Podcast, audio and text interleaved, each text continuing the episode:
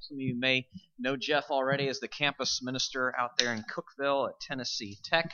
Explain how it is, besides just coming down the interstate, that uh, he comes to be with us today.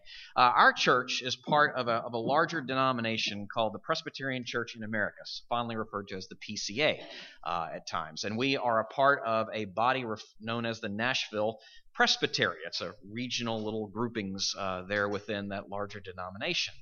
And within that presbytery, the Nashville Presbytery, we have RUF chapters, Reform University Fellowship chapters on various college campuses within this little ge- geographic region. Jeff is the campus minister at Tennessee Tech out in Cookeville. Therein is how he is here with us today. That and the fact that he's a dear friend. Come on up, Jeff, and uh, glad to have him here with us today. And uh, thanks for coming. You got it, man. Morning. If you'd like, turn in your Bibles to Psalm uh, 23. That's what we're going to be looking at this morning. It's a great psalm in some ways. It's a really hard psalm because it tells us the truth about ourselves, but it also preaches the gospel to us. It tells us, it points us toward Jesus. So, with that, let me read Psalm 23. Blessed is the one whose transgression is forgiven, whose sin is covered. Blessed is the man against whom the Lord counts no iniquity, and in whose spirit there is no deceit. For when I kept silent, my bones wasted away through my groaning all day long. For day and night your hand was heavy upon me. My strength was dried up as by the heat of summer. I acknowledged my sin to you, and I did not cover my iniquity. I said, I will confess my transgressions to the Lord, and you forgave the iniquity of my sin. Therefore, let everyone who is godly offer prayer to you at a time when you may be found. Surely, in the rush of great waters, they shall not reach him. You are a hiding place for me. You preserve me from trouble. You surround me with shouts of deliverance. I will instruct you and teach you in the way you should go. I will counsel you with my eye upon you. Be not like a horse or a mule without understanding, which must be curbed with bit and bridle, or it will not stay near you. Many are the sorrows of the wicked, but the steadfast love surrounds one who trusts in the Lord. Be glad in the Lord and rejoice, O righteous and shout for joy, all you upright in heart. If you would, would you pray with me? Father, thank you for your word. Sometimes, Lord, um, your word's not fun. It doesn't say things that we necessarily want to think about or hear. And yet, your word is what we need. We need you to speak to us the truth about ourselves and about you. Lord, would you do that today? Would you, as we think about these words, would you allow us to taste and see that you really are good? That your grace endures forever? That you are the lover of our soul? That you will never leave us or forsake us? Teach us now. In Jesus' name we pray. Amen one of my, my favorite stories, and I don't know if I've told it to you before or not, so you might know this story. Uh, it's the story of Sir Arthur Conan Doyle. You might know Sir Arthur Conan Doyle's name because he was the fellow who wrote the Sherlock Holmes mysteries. And in addition to being a writer, Conan Doyle was also a prankster of sorts. Uh, at one, he, he, tells this story uh, that one day he sent a telegram to 12 of his friends, 12 men of great reputation, sort of pillars in his community. And his message read this Fly at once, all is discovered. Do you know what happened? Within 24 hours, every single one of those men had left the country. Think about that. Why is that? Why would 12 men, all upstanding citizens in their community, why would, why would they leave? Why would they react the way they did to Conan Doyle's message? You would have thought they would have known it was a joke, but they didn't. Why is that? My guess is that each one of these men knew something about themselves that we all know about ourselves. And that's this that we're guilty. We all struggle with sin and guilt. It, guilt is a universal experience. We all live with it. Now, you might think, so what? I mean, guilt is a universal experience, so is breathing. But here's the thing you need to breathe in order to live. But unresolved guilt is like an acid that slowly eats away at your soul. It is spiritual corrosion, which is why we're looking at Psalm 32 this morning. As we just read, Psalm 32 is a psalm of David, King David, the guy that the Bible describes as a man after God's own heart. David was the gold standard for Old Testament kings. And yet you might know the story of David, the story of David and Bathsheba, the story of David, Bathsheba, and Uriah the Hittite. David seduces Bathsheba and the result is an unplanned pregnancy with another man's wife. In order to cover his sin, David has Uriah murdered. And then he takes Bathsheba to be his wife. And then what's interesting is he just sort of goes on his way. Life as usual. Which tells us something very interesting. It tells us that sin has a way of desensitizing us a way of, of hardening our hearts so that the very last thing that any of us wants to do is take a good hard look at ourselves and see our sin. And that's exactly what you see in the life of David. But God is gracious. And after who knows how long, God sends Nathan the prophet to David to confront David. And David is convicted. He is cut to the core and he comes clean. He confesses his sin and he finds amazingly grace. Grace for adultery, grace for murder. Psalm 32 is David's reflection on that period of time between his original sin and the confrontation of Nathan the prophet.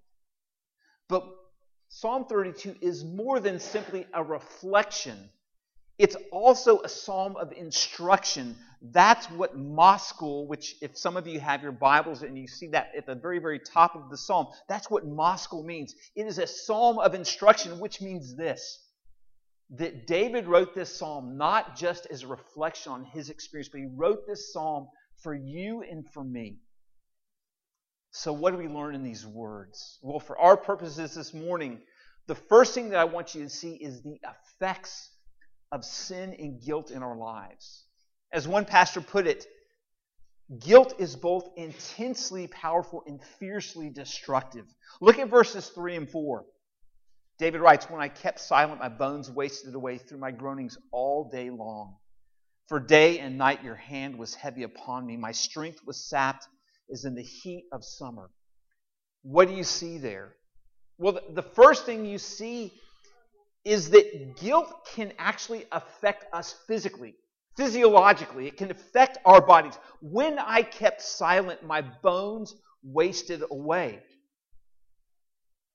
Does this mean that if I'm sick or if I'm hurt, I must have done something to deserve it? Of course not. In John chapter 9, Jesus' disciples see a blind man. And they ask Jesus, Who sinned, this man or his parents? Do you remember what Jesus, how he responded? He said, Neither this man nor his parents sinned. Neither this man nor his parents sinned. But, but here is what David is saying guilt can affect us physically. You know it experientially.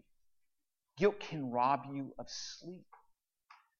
Guilt can leave you with ulcers, knots in your stomach. Guilt can express itself in our bodies. That's the first thing we see. The second thing is that guilt doesn't just go away. It just doesn't evaporate. It doesn't go it doesn't disappear. Time doesn't heal everything. That's what David is saying when he writes my bones wasted away through my groanings all day long. And we all know this at least subconsciously. I mean think about it. What do Edgar Allan Poe's Telltale Heart, William Shakespeare's character Lady Macbeth, and Breaking Bad's Jesse Pinkman all three have in common? I'll tell you what they have in common guilt. A guilt that just won't go away. And it's something we all know in, in our bones.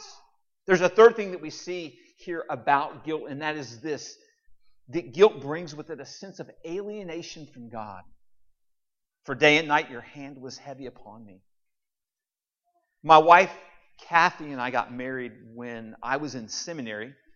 And like most seminary students, we were really, really poor. But I liked to spend money. And I particularly liked to spend money in the campus bookstore. Kathy knew it. I knew it. We knew that we couldn't do it. And so I went to her and I said, Hey, look, Kathy, um, I, I, I need to make a promise to you to help me. I need to promise to you that I will not go in the campus bookstore unless you go with me. This was not at her initiation. This was at my initiation. I won't go into the bookstore unless you go with me. Unfortunately, I'm a promise breaker. And on a number of occasions, I found myself looking at books in the campus bookstore and ultimately leaving with book in my hand and a little less money in our checking account. And every single time this happened, I would almost instantly experience this, this sort of invisible barrier between Kathy and myself. I'm, I'm absolutely confident because she and I talked about this last week that she had no idea that that barrier was there, but I knew it was there. And the result was that by the end of the day or by the end of the week, I was sitting down with Kathy going, I've done it again. Well, it's the same with God. In Psalm 51, which is a companion psalm to Psalm 32, David says something that is absolutely stunning when you think about it. In verse 4 of Psalm 51, David says, Against you, you only have I sinned and done what is evil in your sight. Now, think about that for a minute. David has just seduced Bathsheba, and he has just had her husband murdered. And yet he says to God, Against you, you only have I sinned. How are we supposed to make sense of that? I don't think I, I, don't think David is trying to dismiss or minimize what he's done with Bathsheba or Uriah. But what he is doing is he's pointing out something that, that, that, that you and I oftentimes don't really want to think about or admit. It's something that we tend to forget, and it's, it's this that sin has two dimensions. It always has two dimensions. There is a vertical, a horizontal dimension, and then there is a vertical dimension. And what that means is that when you sin against someone, when you sin against your husband or wife, when you sin against your mother or your father, when you sin against your coworker, when you sin against your classmate, you are also always sinning against God. One pastor put it like this he said, You do not understand the gravity of the most trivial wrong act when you think of it as a sin against the order of nature, or against the written law on your heart, or as a breach of the constitution of your own nature, or as a crime against your fellows.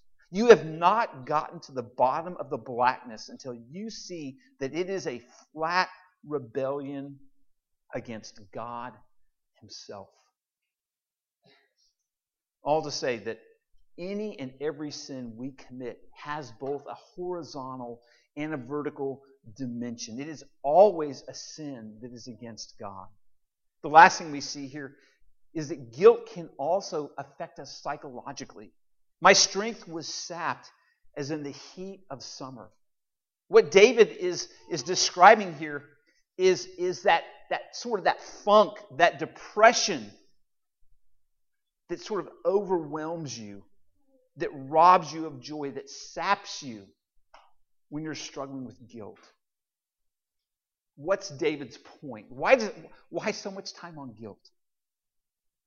What he's trying to say is hey, folks, guilt is a much bigger deal than we like to think. And the fact of the matter is, guilt is inevitable. We are all guilty, we are all sinners. So the question isn't, are we guilty? But what do we do with our guilt? We all do do something with our guilt, and we are also very clever with the ways in which we try to deal with our guilt. The oldest trick in the book, literally, you see it in Genesis chapter 3, is, is to blame shift. Uh, you guys familiar with the comic strip Calvin and Hobbes? Calvin and Hobbes is probably my all time favorite comic strip. strip. Far Side's pretty close. Um, Calvin and Hobbes is a comic strip about a six year old boy and his tiger, his toy, that he imagines is alive. In one strip, Calvin and Hobbes are walking leisurely through the woods. Calvin says this he says, Nothing I do is my fault. My family is dysfunctional and my parents won't empower me. Consequently, I'm not self actualized. My behavior is addictive functioning in a disease process of toxic codependency. I need holistic healing and wellness before I'll accept any responsibility for my actions. I've got kids. That sounds a lot like my kids, except, yeah, not. Hobbes responds one of us needs to stick his head in a bucket of ice water. Calvin completely misses Hobbes' point, and he says, I love the culture of victimhood. Folks, that is blame shifting. There's also trying to define sin and guilt away. It's another one of our strategies. The classic example of this is in Dostoevsky's Crime and Punishment. Crime and Punishment is the story of this man named Raskolnikov. Raskolnikov thinks that all this talk of sin and guilt is just ridiculous. That I get to decide what's right and wrong. I, and, and what that means is I get to decide why I feel guilty or when I should feel guilty. But here's the thing Raskolnikov is wrong, and he discovers it the hard way.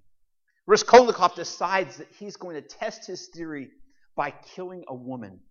The woman he kills is a bitter, angry, mean old woman. Nobody likes her. She makes everybody's life miserable. And so he kills her. And he is almost instantly suffocated under a blanket of guilt. In fact, his guilt is so overwhelming that when he finally does confess to the murder, he says that he experiences a depth of joy that he's never experienced in all of his life. My point we, we can't simply ignore or define sin and guilt away. A third strategy that we might try to use to, to silence the condemning voice of guilt in our lives is what Jack Miller calls comparative righteousness. Um, think about like this Why is reality TV taking over the network? Why do people love to read gossip newspapers and magazines, those magazines by the cash register at the supermarket. It's because we love to see people at their worst. But why? Because it makes us feel better about ourselves. Comparatively speaking, we seem like we're better than those people, right? We're good, we are moral, we are upright. You won't see my picture on a gossip magazine cover. Why wouldn't God love me and accept me? We feel like we are better than whoever fill in the blank. That's comparative righteousness. And we do that in an attempt to deal with guilt.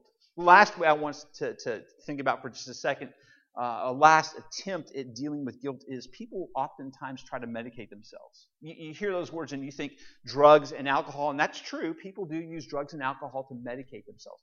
But people also use things like exercise, they use things like shopping. You know what people like us use? We use our piety. We use our religious practices. We use the fact that we go to church. We use the fact that we tithe. We use the fact that we teach Sunday school. We use the fact that we're an officer in our church. We use the fact that we read the Bible and we pray. Here's the question we all need to be asking ourselves Why do we do what we do? Could it be because we are trying to deal with guilt? Why, why do you get angry? I've actually thought a lot about that this week because I've been angry a lot this week. I've been angry a lot this week because it's fall break, which means two of my three kids are home for two weeks. Asher and Anna, they're both in high school and they're home for two weeks. But Asher and Anna aren't really doing anything during fall break. They're basically hanging out at the house, making a mess, watching TV, playing video games, not washing their dishes. They're, they're destroying my life. And I got to be honest with you, those things are worth thinking about and talking about with your kids. But as I've thought about it, I've thought, I'm not just angry because they're doing these things or not doing things I want them to do. You know what I'm angry about? Well, I don't even know that I'm necessarily angry. I, I feel guilty. I feel like a failure as a father. I mean, First of all, they're at home for two weeks, and I simply don't have the time to spend with them, to do things with them. But it's not just that. As I think back over the last 20 years of my life and my relationship with my kids, I would say that confession characterizes my entire relationship with my children. I've never really spent a lot of time with them. I've never turned the computer off. Never is too strong of a word, but oftentimes I, I, I haven't turned the computer off. And I've sent them off to play video games or to watch TV so I can do what I think is more important. And so when they walk around my house and they do nothing, they're just doing what they've learned from me. And the consequence? Guilt that manifests itself in anger. So, what about you? Why do you do what you do? One pastor put it like this He said, So much of your anger is rooted in guilt. So much of your shame is rooted in guilt. So much of your shyness is rooted in guilt. So much of your bitterness, so much of your cynicism, so much of your critical spirit is really rooted in guilt. So much of what drives you is really your way of dealing with guilt. And here's the thing none of these strategies that I've mentioned really works. I mean, sure, they, they might take away the sting for an hour or a day or a week, but sooner or later, you always hear the gavel drop and you hear the words of the judge, Your guilty because guilt is infinitely more powerful than any or all of these strategies. So, what do we do? Well, David tells us in verse 5. He says, Then I acknowledged my sin to you and did not cover up my iniquity. I said, I will confess my transgressions to the Lord, and you forgave the guilt of my sin. What's going on there? In a word, it's repentance. Repentance begins with seeing your sin for what it is. Twice in Psalm 32, David describes his sin. First in verses 1 and 2, and then in verse 5. And, and what I find interesting is that David uses three different Hebrew words to unpack for us what sin is. He uses the word sin, and then he uses the word iniquity, and then finally he uses the word transgression. And I think what David is doing here is he is pointing out to us sort of the 3D nature of sin in our lives.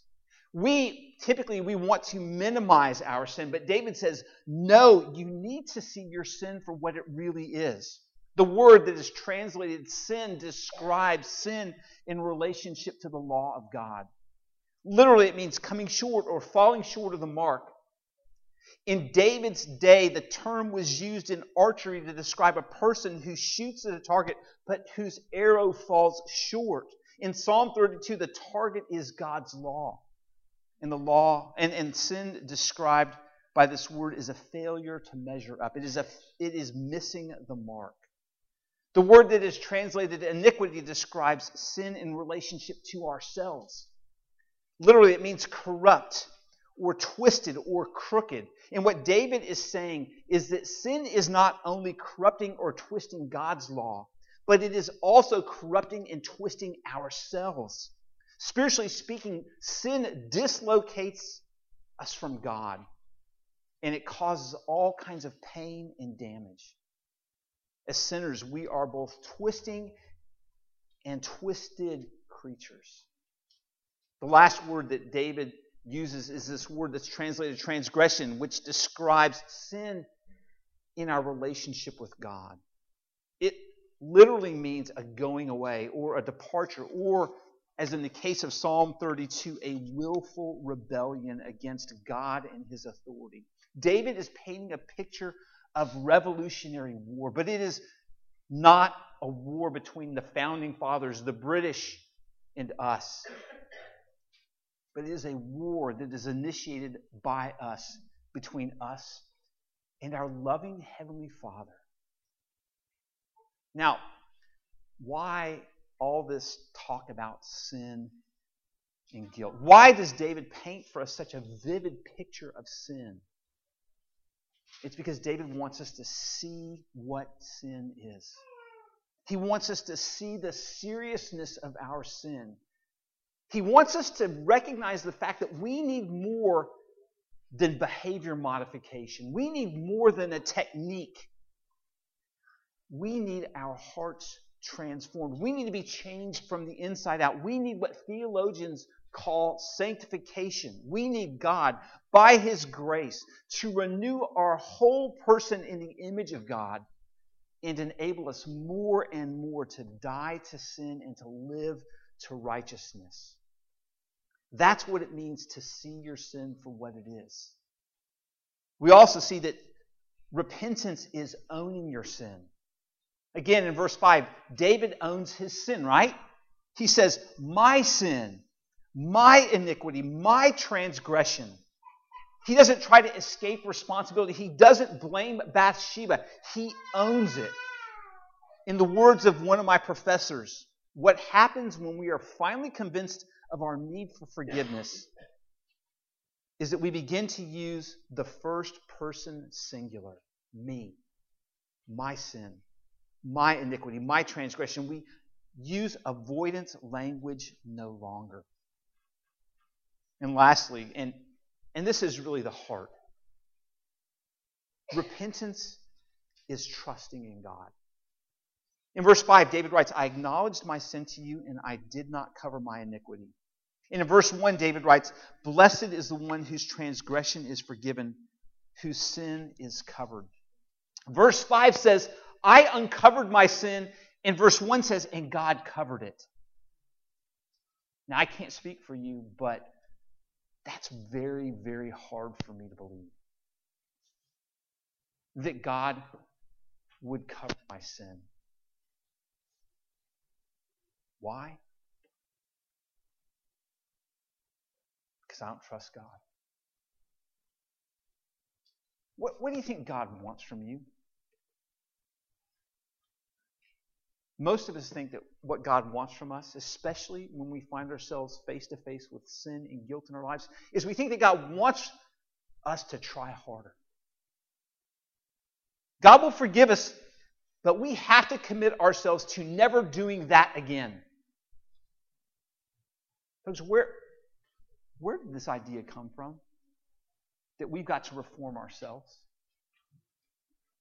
Where did the idea come from that we've got to change ourselves and rehabilitate ourselves? In his commentary on the book of Galatians, Martin Luther writes this. He says, When you are confronted by your sin and you go to God, do not presume henceforth to satisfy the law as one who intends to live a better life. What's Luther saying? He's saying, if you think God's forgiveness is somehow connected with your future faithfulness, then Christ is of no value to you. And yet, isn't that what we do so often? God, forgive me, and I promise I will never, ever do that again. Folks, that's not repentance.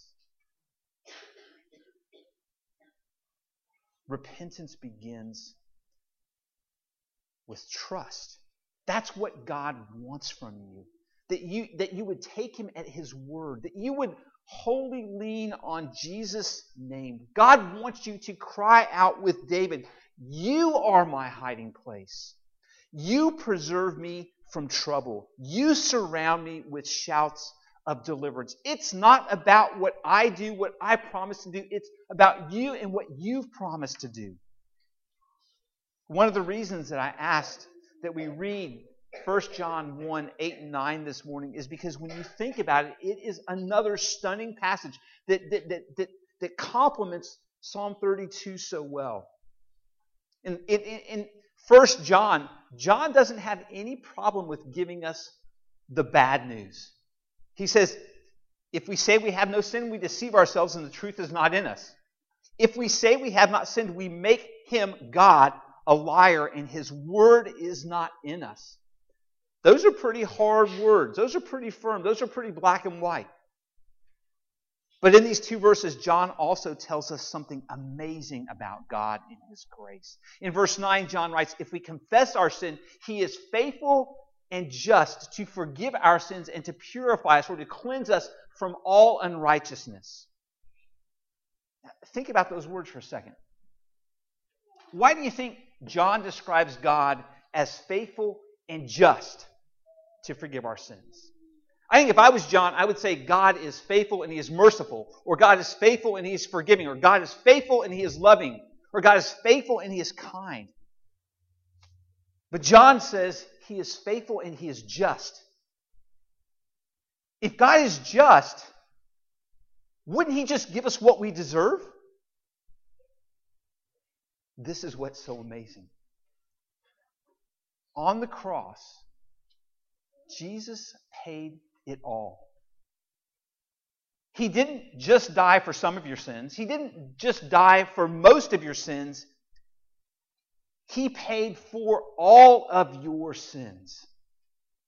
And what that means is that if we trust Jesus, if we look to Jesus in faith, God not only won't punish us, but He can't punish us. Why? Because Jesus already paid it all. And if God were to punish us for something that Jesus has already paid for, He would be getting double payment, and that wouldn't be just. But God is just. That's why John writes if we confess our sins, he is faithful and just to forgive us our sins and to cleanse us from all unrighteousness. What, what I hope you see here is that John is really just echoing what David writes in Psalm 32. I said, I will confess my transgressions to the Lord, and you forgave the iniquity of my sin. Now, let me close with this. My guess is that most of you know everything I just said. This is church. Richard's your pastor. You know you're a sinner. You get all this stuff. And yet, you read these words, and they don't, they don't seem to capture your imagination. They don't seem to cause your heart to sing. Why is that? Could it be that you're trusting in your repentance? Hmm. Are you trusting in your repentance? You read the psalm and you think to yourself, I see what David is doing, I should be like David? My only problem is, is I can't be like David. I know myself well enough to know that I really do sin just like I breathe. If I spent all my if I spent all my hours in confession, I couldn't confess every sin I commit. And here's the thing, I don't know myself well enough to be able to confess every sin that I commit. What are you trusting in? You're trusting in your repentance. Folks, this is the gospel. You can't exhaustively confess your sin. You just can't. Jeremiah tells us our heart is desperately wicked, that we can't know it. And so, what David is saying here, what he's not saying, is he's not saying, be like me. But he's pointing us ahead to another David, to a greater David, to a son of David. In Luke chapter 3, John the Baptist is in the desert and he's baptizing folks. He's baptizing them with the, uh, with, uh, he's baptizing them with the baptism of repentance for the forgiveness of sins. Jesus shows up and he says to John, Baptize me. John looks at Jesus and says, No way, you should baptize me. But Jesus insists, and, and, and Jesus is baptized. He is baptized with the baptism of repentance for the forgiveness of sins. Why is that? Why? Why is Jesus repenting? Why is he submitting to this baptism for the forgiveness of sins? It is not for himself. He has nothing to repent for. He is, he is sinless. He is perfect. So, why is Jesus repenting? I'll tell you why. He's repenting for you, He's repenting for me. He's repenting for your sins. He is repenting for my sins. You see, we often think about the fact that, that, that Jesus has come to take away our sins. But what the Bible tells us is he's also come to take away our, our corrupted and sin tainted attempts at righteousness. And he clothes us with his righteousness. Friends, what you and I need to realize is that even at our best, our most heartfelt honest, open prayers of repentance, they need to be washed in the blood of Jesus. Which means that our hope can't be in our repentance, but in Jesus' repentance for us. And what that means for you and for me this morning is that we can come to Jesus just as we are. We can come uncovered. We can, we, we can come with nothing in our hands. Jesus isn't waiting for you to get better. He isn't he doesn't need you to get better. Because Jesus didn't come for righteous people. He didn't come for people who try real hard. He didn't come for good people. He didn't come for nice people. He came for sinners who know they are sinners but look to Him in grace. When you and I get that, we will be enabled to come to Jesus openly and honestly. Singing the words that we are about to sing out of my bondage, sorrow and night. Jesus, I come. Jesus, I come. Into thy freedom, gladness and light. Jesus, I come to thee. Out of my sickness, into thy health, out of my wanting and into thy wealth, out of my sin and into thyself. Jesus, I come to thee. That is repentance. That is the good news of the gospel. Father, we believe. Help us overcome our unbelief. Would you guys pray with me? Father, thank you for your word. Thank you that you have not left us alone to make sense out of life on our own, but you've spoken to us. Thank you that you say things to us that sound repetitive, things that we, we sort of already know. Thank you that you repeat them to remind us of the truth about ourselves and about you. Thank you for our King, the greater David, Jesus, who lived for us and who died for us, and who at this very moment stands in your presence and prays for us. Would you help us to rest in Him? Rest in His goodness and grace. Rest in the forgiveness of God.